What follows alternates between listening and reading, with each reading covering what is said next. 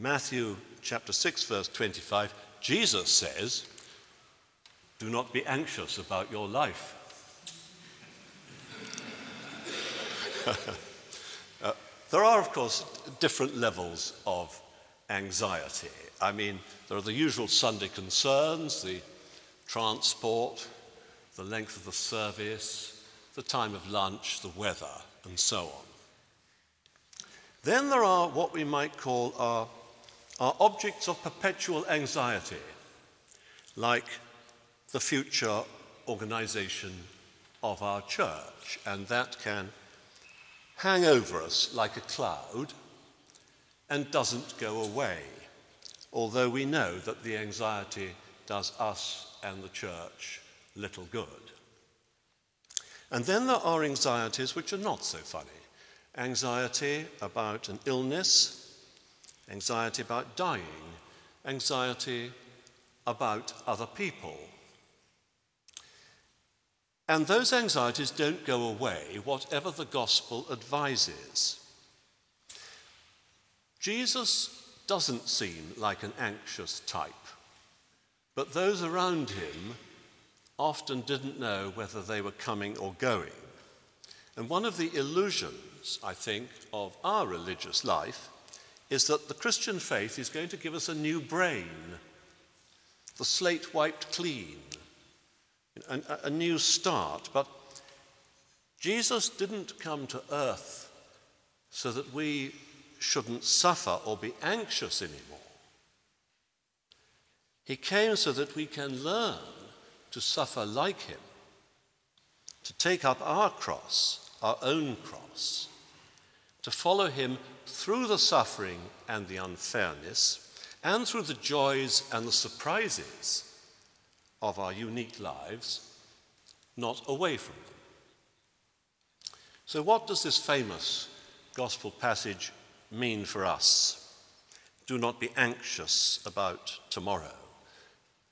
The word we translate as anxious isn't quite what we mean by anxious. It means to be preoccupied with, taken over by, something like that. And all our thoughts, if we look at them closely, are about our survival. That is how we have been created. But Jesus tells us that life is more than just survival.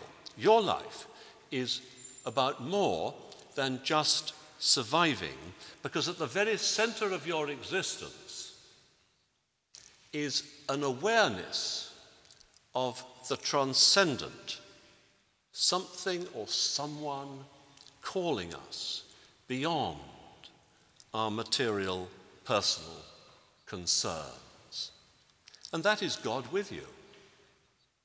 This is the kingdom of God already in your heart.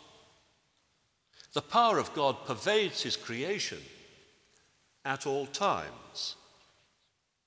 And your heavenly Father knows what you need because he is creating you, still forming you. So there's no point being anxious about tomorrow. Stay with today.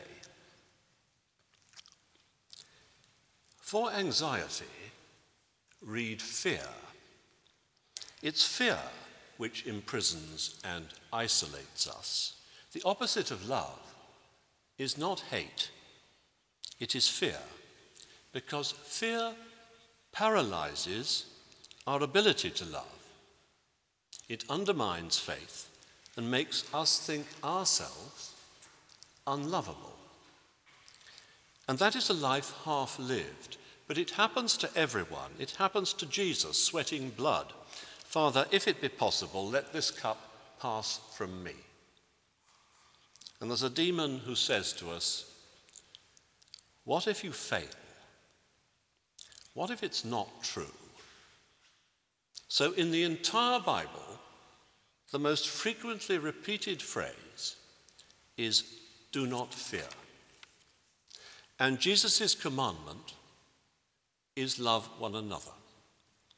Because perfect love casts out fear. Because love is of the present moment, And it is always about relationship. And so we learn to live a new life, an eternal life. And you can then be with everyone in every place. You can carry God's love to anyone in the world. You have found your place in God's creation. And we heard about God's creation of the human species this morning in Genesis.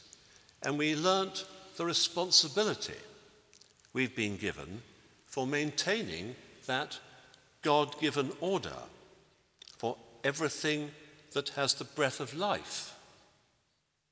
We are part of what God saw as the goodness of his work, not separate from it, not isolated, not fearful of it. Consider the birds of the air. Consider the lilies of the field, how they grow. That's the Christian life. That's the life we are called to live, entirely natural, everything as it should be in the present. Yet I tell you, even Solomon in all his glory was not arrayed like one of these. And with that image of goodness in your mind, I set before you our greatest anxiety of all the fear that we're no good as Christians, the fear of a lifetime failure to make the grade, the fear we don't believe enough, that we'll be unmasked, the fear of disappointing God. But whatever some of our brethren might say, there is no pass or fail on offer here. What is on offer is your rightful share in the victory of the cross, in other words, in Christ's way, your share in Christ's way, because the battle has already been won for us. The way is clear for you into the kingdom, to the glorious liberty of the children of God, as Paul reminds us today. Failure is not an option. Look at the birds of the air. They neither sow nor reap nor gather into barns, and yet your heavenly Father feeds them. Are you not of more value than they? Pass or fail have no meaning for us when we discover a God who is with us all the way, at our worst and at our best, at our beginning and at our end.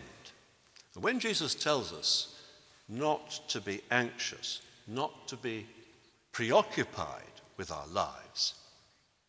He's saying that whoever we are, if we want it to be so, there is nothing that can separate us from the love of God any more than the birds of the air and the lilies of the field are separate from the created world which gives them life. Amen.